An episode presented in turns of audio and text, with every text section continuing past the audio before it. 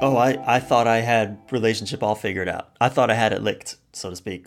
I mean, you were amazing. I knew I was amazing.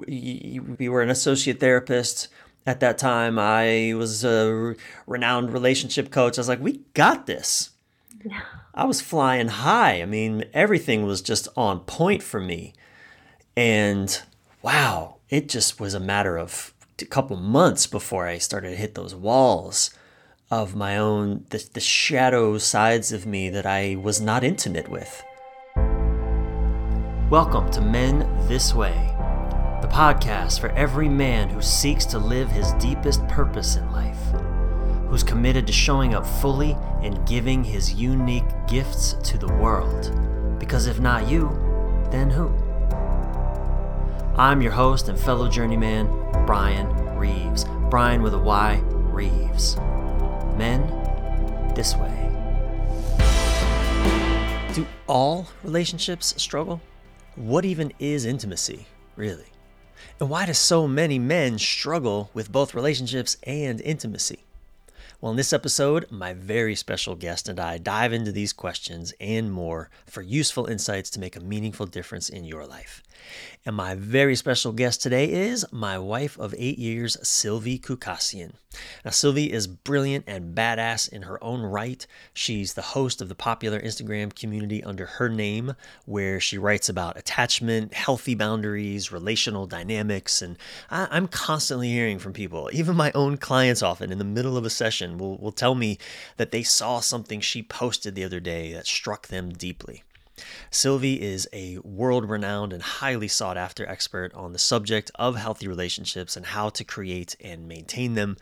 She's been interviewed by Vogue magazine, Playboy magazine, Allure magazine, featured by BuzzFeed, and countless other worldwide media. In today's episode, Silvy and I dive into what I call the second pillar of a thriving man intimacy. This is one of the five pillars of a thriving man that I created a few years back in no particular order purpose, intimacy, family, brotherhood, and spirituality. Now, we talk about our relationship in each of our cultures, our family systems, the backgrounds that we brought into our relationship, and some of the challenges that we faced as a result of those things. And we did clash at the beginning of our relationship a lot. We even broke up after just four months. And even still today, sometimes we clash. But that is exactly what we both needed and continue to need to grow in our capacity to love and be relational with each other. We fought hard against our differences early on, and it almost cost us both a truly great relationship. We talk about all that and more as we invite you into our love story and our adventure in intimacy, both with ourselves and with each other. One last thing the time is now to apply for Elevate 2024, my year long coaching journey for men committed to thriving in life. I'm only inviting 10 men to go through all of 2024 with me personally on the adventure of a lifetime and already six spots are taken. Only four spots remain. So, if you're ready to rise above the distractions and compulsions sabotaging you from living your fullness as a man, if you're done trying to lone wolf it through life, bearing all your burdens alone, this is for you. Elevate 2024 includes personal coaching with me for an entire year, alongside a select group of trustable men on this journey with you. We'll also meet in person for a five day retreat midway through in a beautiful spot in nature. Through this experience, these men and I will become your brothers for life. You can learn more and hear about past participants' experiences at brianreeves.com slash elevate. It's Brian with a Y, reeves.com slash elevate. All right, now let's get back to this encounter with my lovely lady, Silvy Khoucasian. This is a very special episode in which we both get vulnerable about our experiences together. So I strongly encourage you to stay tuned all the way through to the end of this episode of Men This Way. All right, let's dive. Silvy Khoucasian, thanks for being here, babe. Thank you for having me. Today we're talking about intimacy, right? I'm, I'm starting to talk more about the five pillars of a thriving man. When I talk about intimacy, one of the things that I think people immediately think of or default to is intimacy with another person, which is why you are perfect to have this conversation with me uh, for so many reasons. But the reality is, I don't necessarily mean intimacy with another person. That's certainly part of it, but a big part of it is intimacy with self. And as you and I were talking about this episode, about doing this, just by the way, 10 minutes ago, this is this is Silvy's. I mean, we've been talking about this for a long time, but babe, I just want to acknowledge you. You live dangerously. Only it only took five years. I'll take the credit. well, actually, that's a good point. It did take five years. I would have done this five years ago with you. That's a really good point. Thank you for your honesty. but when it came down to it, you were like, "Let's do it right now." And I was like, "Oh, really?" You're like, "Yep." So I acknowledge you, applaud you, and thank you. But when we're talking about doing this, having this conversation around intimacy, what is intimacy? You, particularly, you you like to talk about a particular distinction, which is definitely important, and that is the difference between relational intimacy and intimacy with self. T- tell us more about that in your experience, perspective, expertise, brilliance, wonder. No pressure. Well, you know, as we were as we were exploring themes to talk about today, I I'm always so fascinated by the different ways different cultural narratives, different systems really approach intimacy and so many other realms and themes and things that come up in our world. And I think for me, you know, growing up in a very communal, family oriented um, culture, for me, I don't I don't think of intimacy with self first. I'm I'm Armenian ethnically, born in Saudi Arabia, lived in Syria for a couple of years, and our family is so close in in our day-to-day relational experiences, and we just experience intimacy from a much more relational lens. And I think that here in the West, here in America, there is so much of that focus on self and self development, personal development, transformation, setting those firm boundaries. All those things are beautiful and necessary and needed. But I do think a lot of times it robs us of that more communal, relational dynamic, which is absolutely just as important. Yeah. If not, I would even lean maybe more important. Well, you know, th- go that far. Well, this has showed up in our relationship a lot. I think to both our surprise in many ways. And I mean, look, you you make a great point because here in the West, what is our especially the United States of America, our core value is freedom, independence, which means separate essentially from it means not being relational. Independence is all about separation of relating to into individuals. So, and I you know, growing up in my family system, feeling, you know, in retrospect, understanding that what I experienced, despite having many wonderful people around me, four wonderful parents who, you know, were all going through their stuff, and, but realizing that from a young age, I was by default really being conditioned to be extremely independent from a very young age, such that that was my my highest value was taking care of myself, learning to know myself.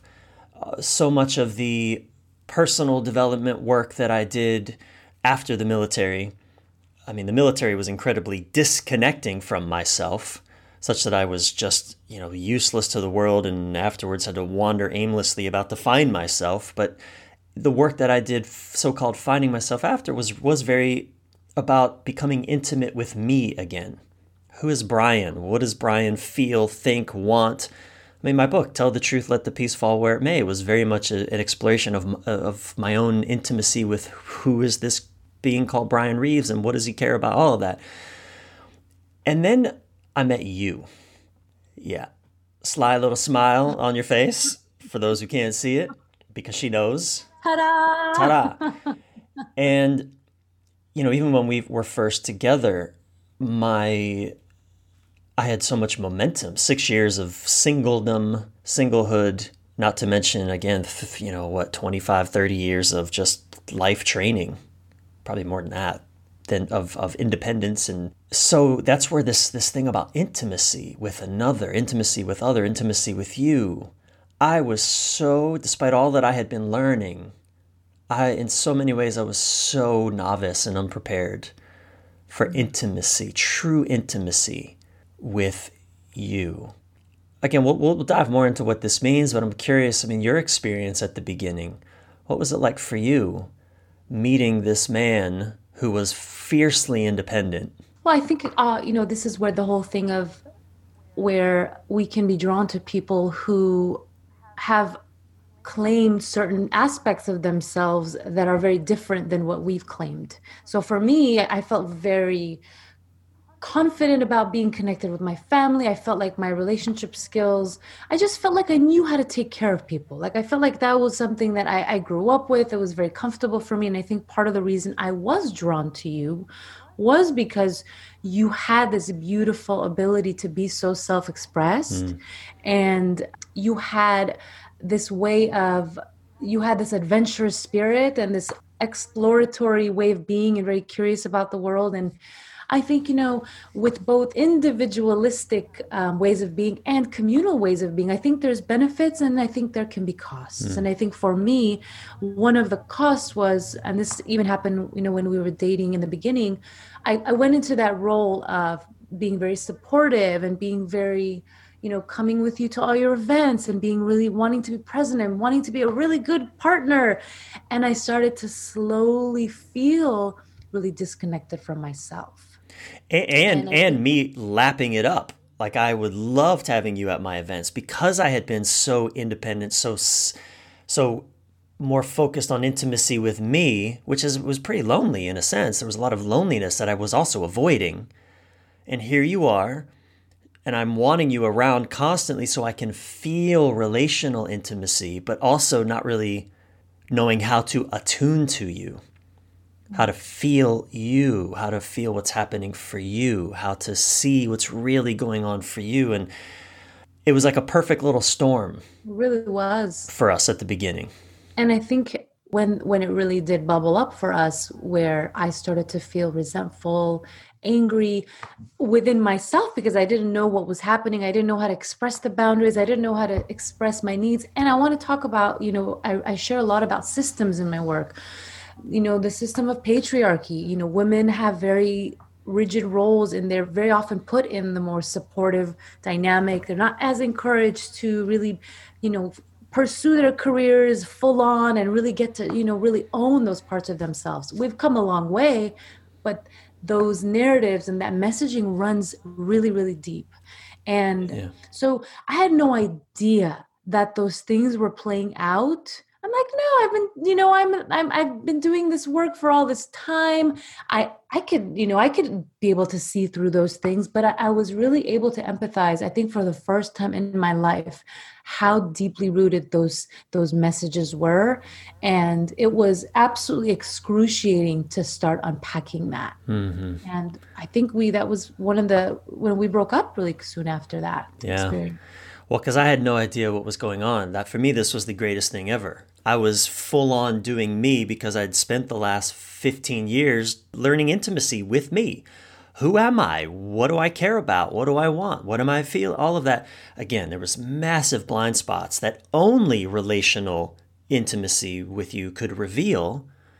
Right? It's so easy to not see what I don't want to see or have never seen when I don't have another human being in my space pointing them out in all kinds of ways. Um, not even not consciously, but just you know, just by the, the mirror effect, we could say. I was so confused. What is happening? Why isn't she as thrilled as I am? Mm.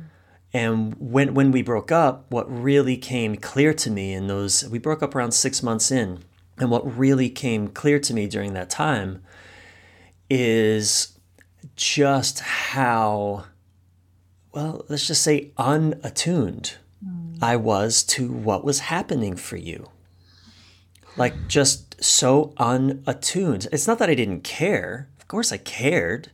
Yeah. But it, I, I put it in the that, that the the box of well that's your stuff. Hmm. And I don't know what it is and I don't need to figure it out and I don't need to worry about it because it's your stuff. It's not my responsibility. That's your stuff. Like I'm taking care of me, I'm doing me, I'm figuring me out, I'm still all of that. You you know, you got you, I got me. And when we broke up, it was such a shock to my system Well, and, well, and I think it's so interesting that in, in, in many ways, like we kind of swapped, we started to really take on and integrate ways of being that the other one was a little bit more practiced in. Like for me, to end our relationship was a huge, confusing, disoriented experience where mm-hmm. I shouldn't be taking care of you. I shouldn't be doing this. This is selfish. This is like, how can I make this choice? And for you, you know, coming in touch with all these more relational aspects, I think is what allowed us to come back together. And I think a lot of people always wonder, well, yeah, how do you know, you know, when it's a when it's right to get back together? Mm what's different? You know have there been any really huge realizations that have taken place for for that relationship to have a chance to play out differently? Or is it just going to repeat itself and just get right back on the same carousel all over again? Yeah and i think there was a massive seismic shift in my awareness what i was paying attention to what i knew i needed to pay attention to it doesn't mean it was easy after that far from it but it was really the beginning of, of an entirely new adventure. I love I love adventure, so I use, use it. It really was an adventure, but new path of understanding. What does it mean to be intimate with someone? You know, my my um, a, man that I worked with, Steve James, uh, one of my earlier guests on this this podcast, he he defined intimacy in a way that was really profound for me and simple. He said, Intimacy is simply seeing what is there to be seen and feeling what is there to be felt. Seeing what is there to be seen and feeling what is there to be felt. And again, I'd been doing a lot of things to learn about, you know, before meeting you and and even since, a lot of practices around feeling my body, feeling myself, seeing into my thoughts, all of that. And our breakup when we came back, like in that time, I realized, wow, I am so not seeing what is there to be seen with Silvy and feeling what is there to be felt with her because you had been giving me so many signals that all was not well and that you were struggling. And I think for me, and I, I, what I'm hearing you saying too is you were attracted to the part of me that was fiercely independent because you're you were so enmeshed in your family system as well. Well, I definitely uh, identify very much with caretaker role and being really taking on a lot of the emotional um, experiences in my family system and it was really hard for me to have boundaries around what's not mine what's what is mine figuring out there's a process in therapy called individuation and i think i was mm. really being called into that space more and more as our the beginning of our relationship has started to evolve but I would say, you know, when you describe intimacy in, in what you just shared, for me, intimacy was claiming that those feelings that I had that I, I, you know, oftentimes would project on you in the beginning. You know, I wanted to blame you. I wanted it to be your fault. I would get angry. I, I remember. and and that's the one of the confusing and disorienting and beautiful gifts I think of projection is that it can allow us to see things unfortunately we blame it on someone else but if we can use that information as a tool to really understand wow that's really something that's going on with me and there was so much grief and so much mm-hmm. anger to kind of wake up to this this again those narratives that i have felt oppressed and i have felt like i didn't know how to step into my power and i didn't know how to really take on the things that I wanted to take on next to you without kind of fitting myself in the role that I thought I had to fit in. Yeah. Like finding finding my own way and carving my own way while being in relationship to you was completely foreign territory for me. Yeah. You know, I, I can look back and see what I often tried to do and not in a very skilled way. And at times it could, I was very harsh, I think especially when I was triggered and angry, because I was just pro- then projecting my own stuff back onto you. you know, I'm angry and it's your fault. You did this to me. Mm-hmm. You need to change. You need to be different so that I can ah get you know get back to myself and living in that myth. And it was just it was just so cloudy between us in those early days and well, we were so focused on ourselves. Like I think we got to a point where I'm trying to feel safe, you're trying to feel free, yeah. and we completely didn't have the tools or the ability to know how to really yeah. comfort and soothe one another. And also that how that would oftentimes be a path to then resolving our own experiences and feelings, right? Yeah, of course. Yeah, I was, I was, I had, when we met, I had so much intellectual knowledge, but I had very little embodiment practice, embodied application of what I believed in my in my thoughts, in my in my my belief systems, and all the things that I had learned about relationship and intimacy, and and um, and you said something interesting about grieving. There was a lot of grieving that you were going through, and I, I didn't realize that I had so much grieving coming for me mm. that I had been avoiding for so long. Just the act of choosing a partner and staying with her. And I'd never really done that before. Mm. I had attempted it, but you know, that's not something you really attempt. You either do it or you don't. So I'd been really half in and half out before in previous relationships. Even if I said I was all in, I was half in. And naturally, those relationships were, they never really worked well. And with you, I knew in my depths I was all in. But I think on the it took me a while. Like on the surface, all my old patterns, all my old fears, my just sort of just you know the way I'd been showing up for so long, and was terrified. And I couldn't see that. I couldn't see that. I couldn't speak to that. I couldn't. You know that was a huge blind spot of mine. You could say in a way that was where I lacked intimacy with myself. Mm. Well, and I also think, you know, there's something you and I often talk about is is that these markers, these milestones of transition, right? Like mm-hmm. you're going from both you and I have been single for six years, and yeah. That's a long time. It to, is to to be not committed in partnership, and to then come together and to know that okay, this is going to be the relationship that's going to go towards marriage, and this is the person that we're going we want to spend our life with and how we often talk about this lack of, of rituals, this lack of communal grieving, grievings and celebrations.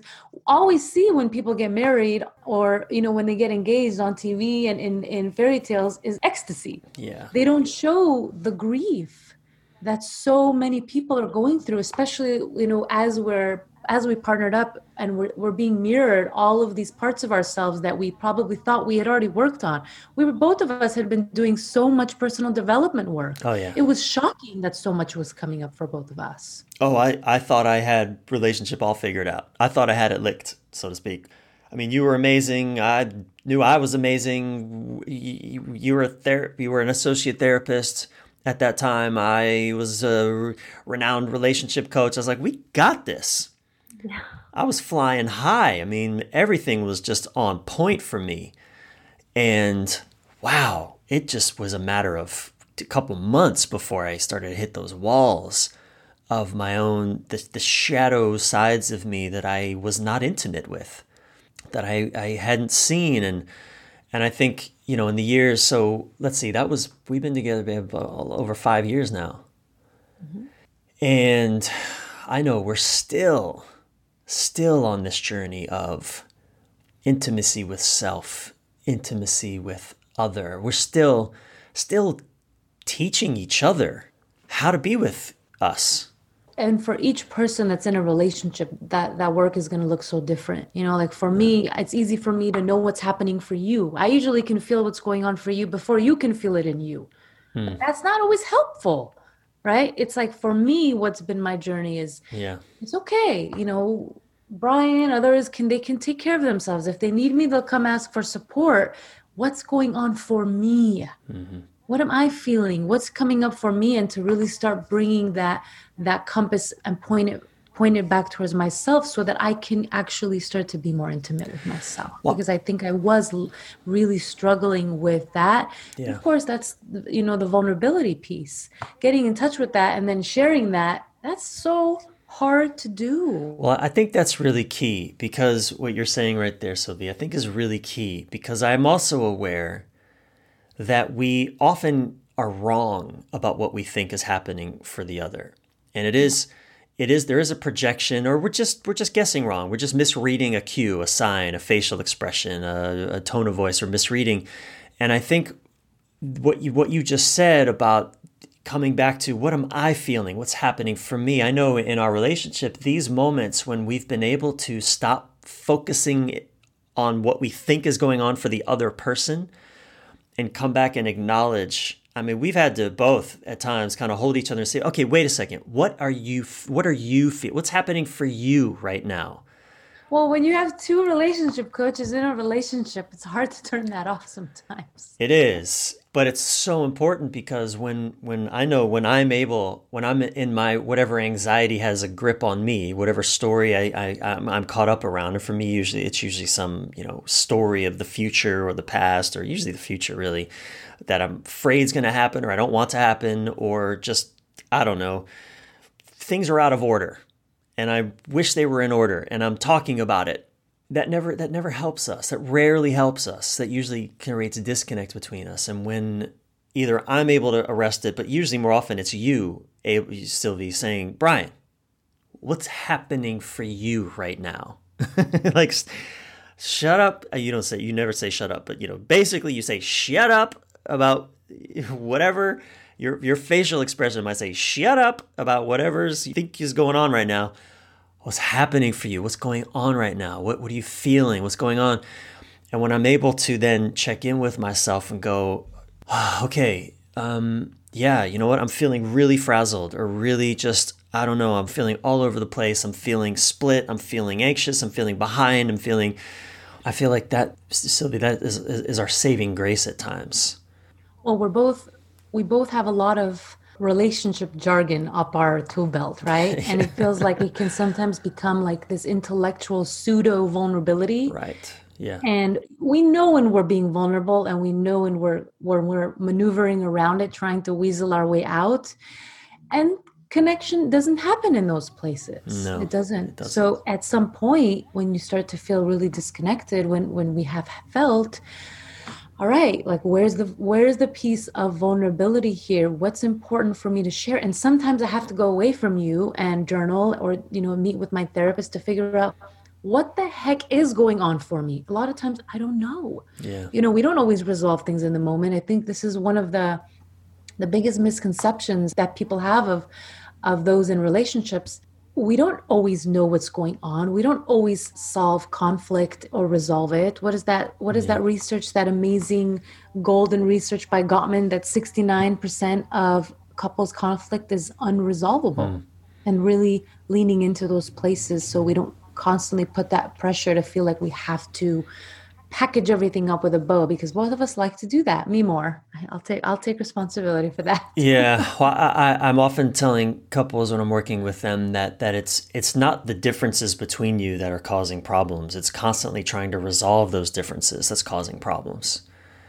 And it's easy for me to say that to another couple. It's a whole other thing for me to practice it with you because I, I don't like those differences either. They're scary. They make me feel afraid because if there's a difference between us, so the so the nervous system, so the lizard brain thinks, well, if there's a difference that's unresolvable, it means we can't be together. Yeah, and that's scary. And I think for me, what's happened over the years, this wasn't there in the beginning. I equally was scared of those differences. What I found is that we have very complementary ways of being, mm-hmm. where I feel like areas that I don't feel like are my strength are your strength. And areas where I feel like I have strength and like really using those things and and recognizing that we both have them so that we don't end up putting the other person on this pedestal as well. Because I, I know that I've done that before and have minimized what I bring to the totally. you know? Yeah or or or try to make you, you know when I, if I try to make you be more like me. Number one it doesn't work. Number two I wouldn't like it if you did anyway. It would I don't want to be with me.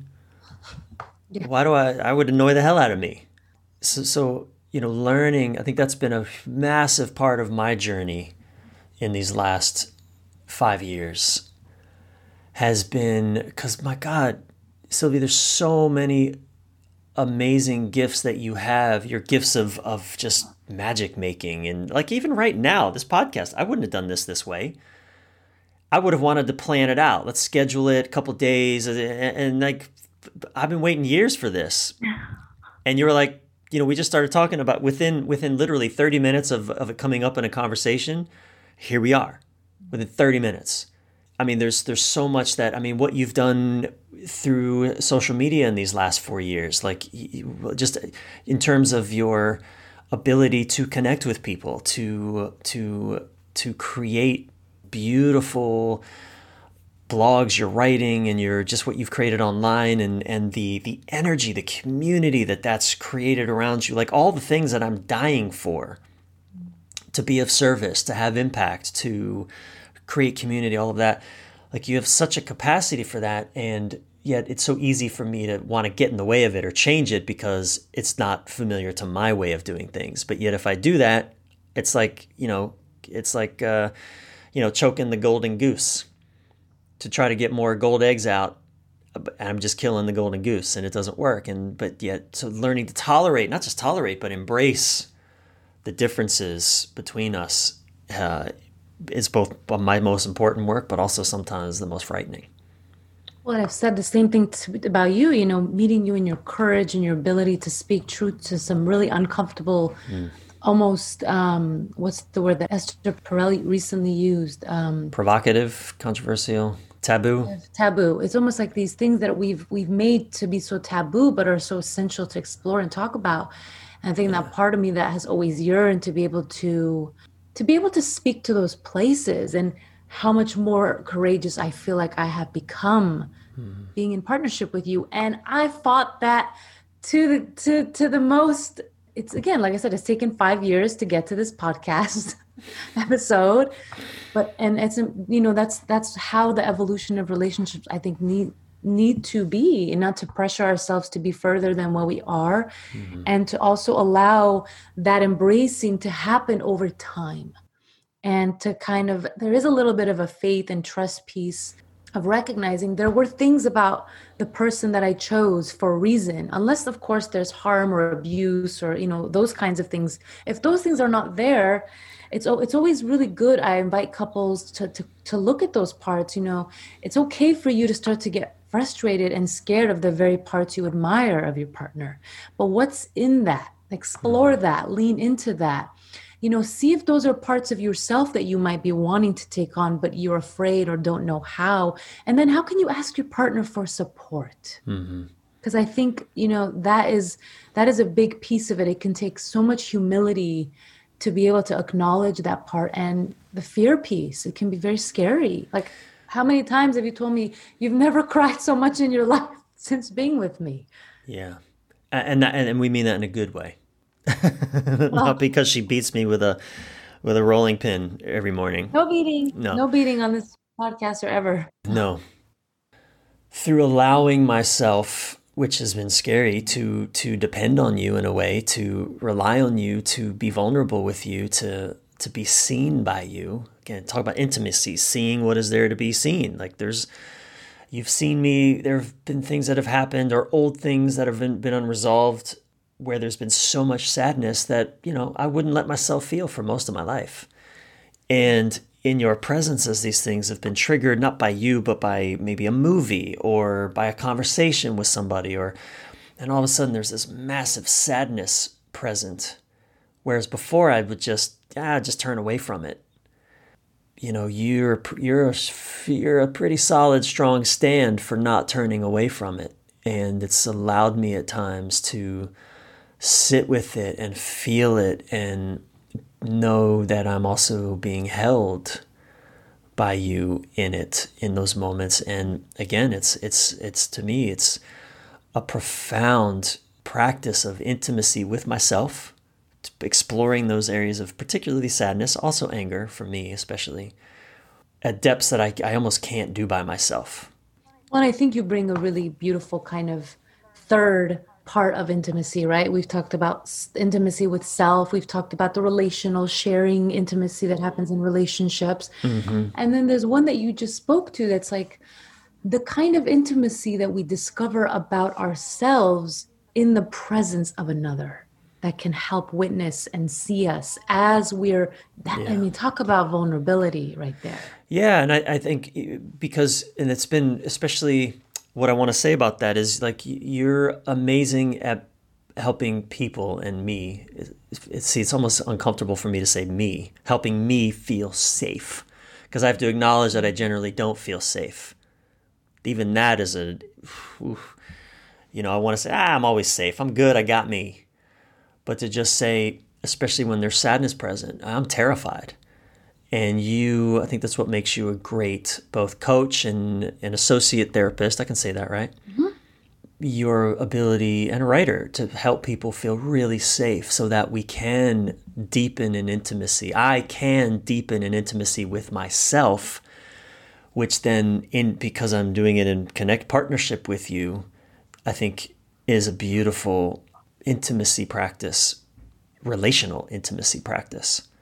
And I think there's, you know, there's different bridges to get there. You know, for you, me helping you with more of the emotional piece has been really powerful. But yeah, for me, I've been swimming in my emotions my whole life. Having your intellectual ability to kind of ground me when I'm going through a hard time and, you know, help me reality test things or just kind of walk me through it from that intellectual place has been so containing for my emotions and i think you know this is one of the things when people often even ask me when they you know want to find someone to work with it's like we all have different access points and different areas Mm-hmm. Some of us may want to, you know, strengthen our, our left brain. Some of us might want to strengthen the right emotional, intuitive parts. And I think this is again where the we have had very different strengths and how they've been very compatible but we have really we've had to really recognize that and not try to make the other person like us and we've evolved to integrate a lot of those pieces yeah. but it's taken a long time and to do them with a little more skill than because I can what you just said I can hear a lot of guys out there going but I try to do that for my lady all the time. I'm always trying to give her perspective or or help her see the bright side of things or the pot positive or just see it my way and she hates it. She does. so I want to cl- clarify something here. That it only serves and I want to use that word specifically serves our relationship. When I offer intellectual grounding perspective you know thoughts all that when two things are present. Number one, I have Silvy's permission. And number two, I'm not doing it in a way that bypasses or dismisses what she's feeling. Beautiful distinctions. Yeah. And permission isn't always like asking me, but you, reading my body language, or sometimes it's asking. Sometimes it's like, hey, now offer you some, you know, some support, or you just want me to listen, you know? Right, right. Or could also be no- noticing that when I start to offer some perspective because that's my first thing that I want to do. And noticing she resists. Oh, okay, backing off. Okay, backing off. Not trying to, you're not going to shove that down your throat because that ain't going to work or serve. Being flexible and fluid around, you know, that moment to moment intimacy and um, attunement absolutely helps a lot. And so this is, you know, this is, I think, this is the, the art, the dance of intimacy. It is intimacy, knowing, knowing self, not even again not even in some big metaphysical way like knowing my spirituals god's self or anything. No i'm talking about what am i knowing my feelings? What am i feeling from moment to moment? What's happening in this body? What am i thinking? What are all the stories and the ideas and the, all the stuff that i'm carrying that you know is just a mostly just a soup of the same shit i ate yesterday? I think that is a foundation, at least in my my journey, Silvy, is that that's been more of a, of the foundation I think you've come at this the opposite from more relational. Like for me, the knowing self has been the foundation upon which I have now practiced attuning to other. Really seeing you, seeing what is there to be seen, feeling what is there to be felt by just by just which like what I just said. When there's resistance, when I'm wanting to offer you something, perspective, logic, whatever and feeling, okay, is this is she opening to this? Is this opening her or closing her? Her nervous system, is her body, is she liking this? Is she enjoying this, or is this pissing her off? and is she is this like, you know, is it serving or isn't? And if it's not serving, then back the fuck off. Whereas in the past, I would never back the fuck off. I would say, what the hell? Why aren't you taking this from me? It's, you know, which is violating, but I never saw it that way because it's an idea, it's perspective. You should, this should free you. Yeah, and I would say, like, for me, it's come from the other angle, you know, being really um, coming from the relational, focusing mm-hmm. externally, focusing outward, wanting to take care of the other mm-hmm. person, and t- taking a step back and just being like, wow, it's okay and it's safe for me to just feel what I'm feeling. And wow, I mean, there are no words to describe the completely different relational experience that opened up for me from that place. I, I re- and it's I, re- I remember early in our relationship, you you did something really courageous. We had only been dating, I think, three months. Holidays were coming. I was traveling so much I didn't even have a home.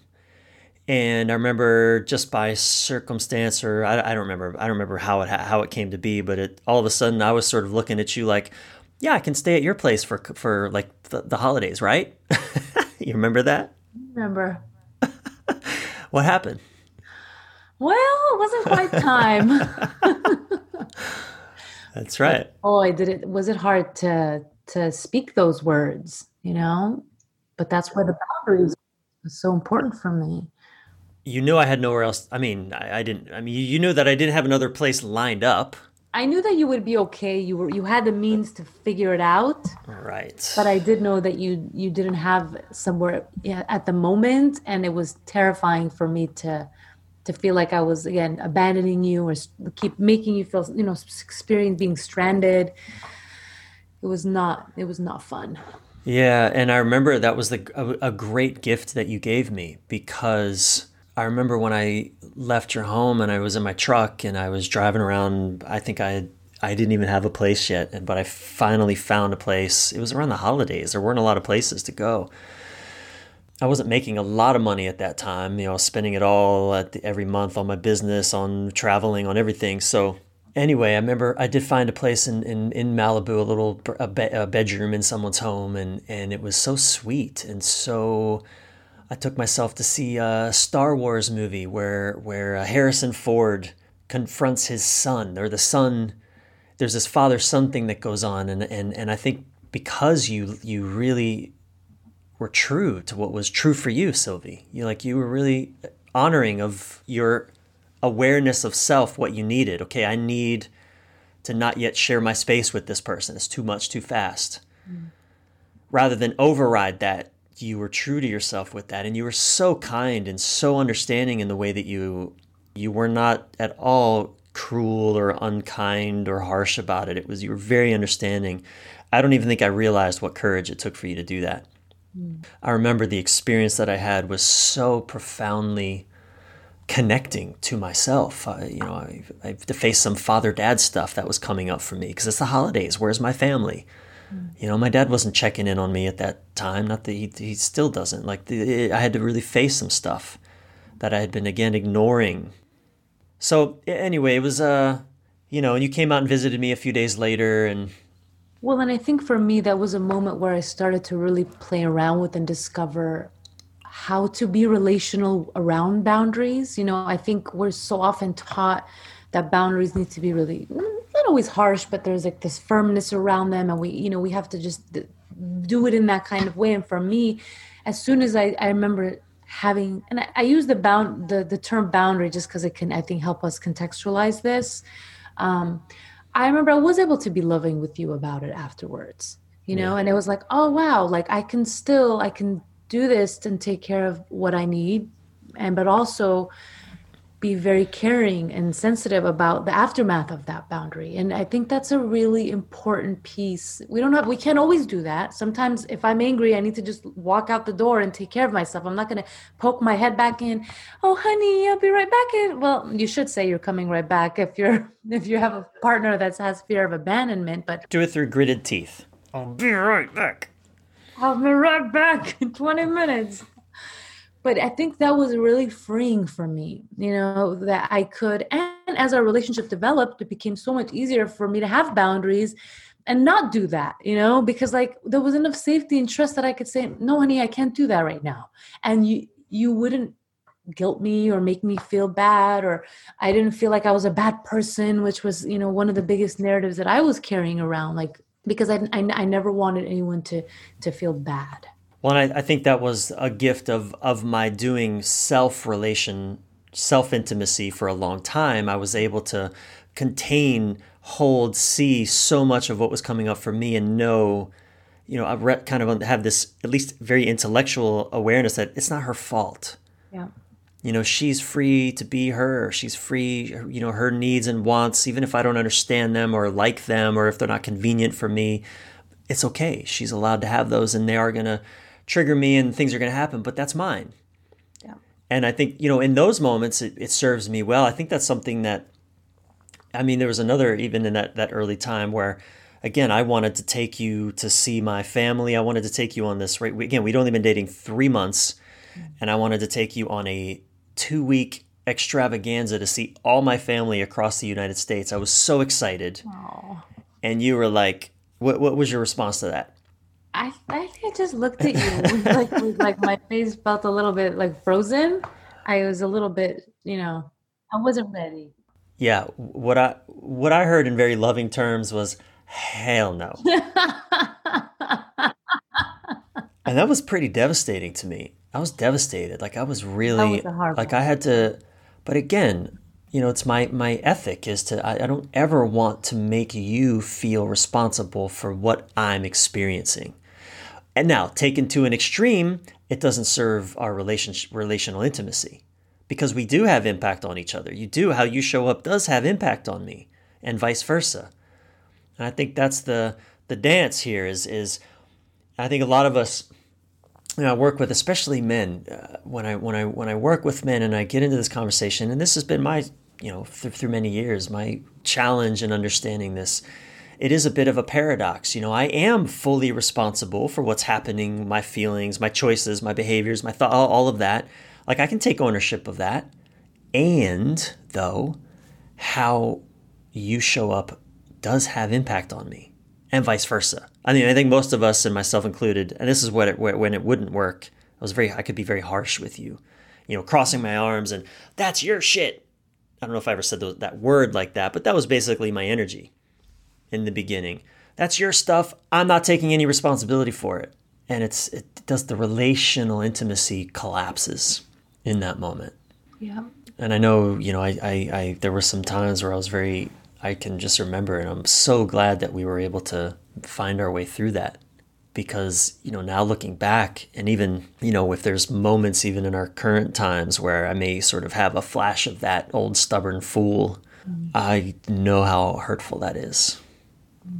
And uh, I'm sorry, babe. I'm, I'm still working on it, you know.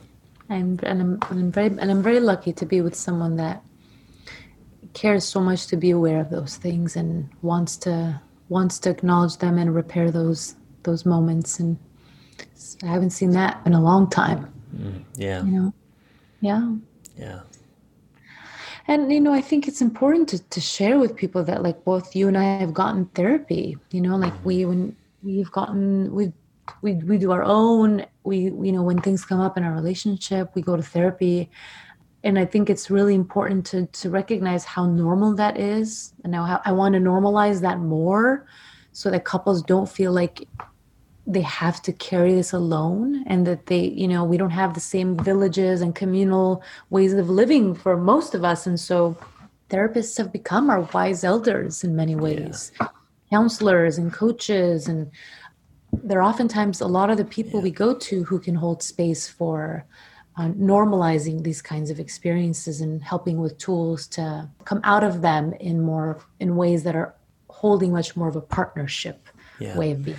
Well, let's let's wrap this up, babe, with some key takeaways. What do you think? Yes. Let, us three key takeaways yes. from this conversation.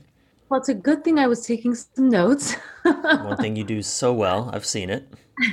I think the key takeaway is acknowledging that intimacy, there's intimacy of self and there's relational intimacy, and they're both, you know, interwinding with one another and they inform one another and they both have so much value and they, they're, they're pouring into the same cup, river, sure. toilet. Let's bath. No, not toilet. Into the same river. I like that's the okay. most poetic option I got. okay, ocean that's that's one and i would say the second piece is um, you know really spending time acknowledging the systems the different systems that might be playing out in your relationship it's really easy to think things are happening on a personal level it's bryan it's silvy sometimes it's it's systemic racism. Sometimes it's capitalism. Sometimes it's patriarchy. Sometimes it's individualism versus um, communal living. And all of these things you know we're in the water. We don't realize that they're impacting our relationship and us and how important it can be to unpack those and and look at them in a more externalized way. Yeah. Beautiful. And i'll, I'll offer the third takeaway and that is that intimacy is a lifetime journey, both with self and with your partner. I mean, we're, we're you and I are, I mean, I'm 46 and I'm still learning new things about myself. As I go into therapy, as I just continue reading new books and shoot, every time I have a new client in my coaching practice, I learn something new about myself through their presence. And um, of course, with you and I, five years, five and a half years together, and I feel like there gosh, there's just so much more. Even as you grow, I've seen you grow and evolve so much just in our five years together. And imagine in another five years, there's always a new, not always, but there's yeah, maybe always, really, if I'm doing intimacy well, you, Silvy, are a new human being for me to figure out, learn how to interact with, to engage, to be intimate with, to feel what's happening for you and mm. moment by moment. And the things that something that I did yesterday that may have served you yesterday, I tried again today and it, oops, it's not the thing. Well, and it's also, you know, as you say that last, the third takeaway is, is being open to your partner's change, you know, mm. and yeah. I think that that's one right, of yeah. the one of the most important things is yeah. is trying not to hold them to be who they were yesterday or last year or five years ago. Well, that's so true. And I mean, you when when you and I met, I was this fiercely independent. I didn't have a home. I was traveling all over the place. I was just like so on my mission. So, and now look at five years later, I'm dying for like the family. That that pillar, family, wasn't even a, in my consciousness five years ago. I wasn't even thinking about it and now you've done this to me. Now five years later i'm so i mean we're we're you know we're exploring we're welcoming in the the, the how do i say this? The opportunity the possibility the likelihood the vision of having a child. And you know i'm i'm missing my own family so much. Like i have evolved so much over these five years. And yeah that presents its own challenges as well. So but babe, I am so thankful. Thank you so much for for being here with me in my life, but I mean also on this podcast. Has this been fun for you? Absolutely. I mean, it's it's it's when I do these things with you, I get to see you in a different light. Hmm. So it's it's seeing you in your element, and it's it's fun. I know this is doing work together has been a big part of our vision, and we've had to do a lot of work ourselves to kind of build towards doing more of this kind of stuff. So it's very exciting, and um, I'm thrilled to do more. And I hope this served your community, and can't wait to hear the feedback.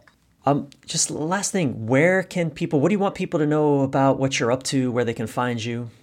I would say the best way to find me is on my Instagram page, which is at Silvy Khoucasian, S I L V Y K H O U C A S I A N. It's a long one. I'll, I'll, I'll put it in the show notes at, at bryanreeves.com slash men this way podcast because I, I, I don't expect anyone to have, remember. But if you do, anyway, babe, keep going, please. Spell it. Can you spell that 17 more times so that everyone can get it? Oh, well, it's it's it's where the, where I share a lot of my relationship content and um, attached Instagram on my Instagram page. Instagram, yes, yeah. I talk about it. Uh, I talk about Instagram on my Instagram.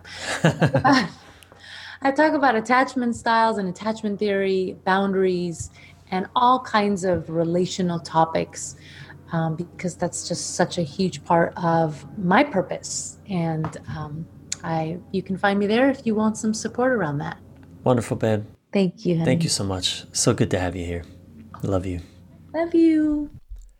Thank you so much for listening. And thank you again to my lovely and brilliant lady, Silvy Khoucasian. You can find Silvy at Instagram uh, under her name, S I L V Y K H O U C A S I A N.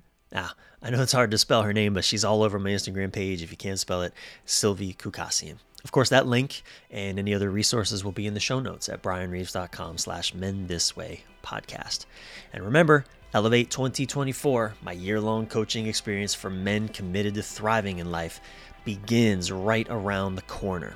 Go to bryanreeves.com slash elevate for details and to apply.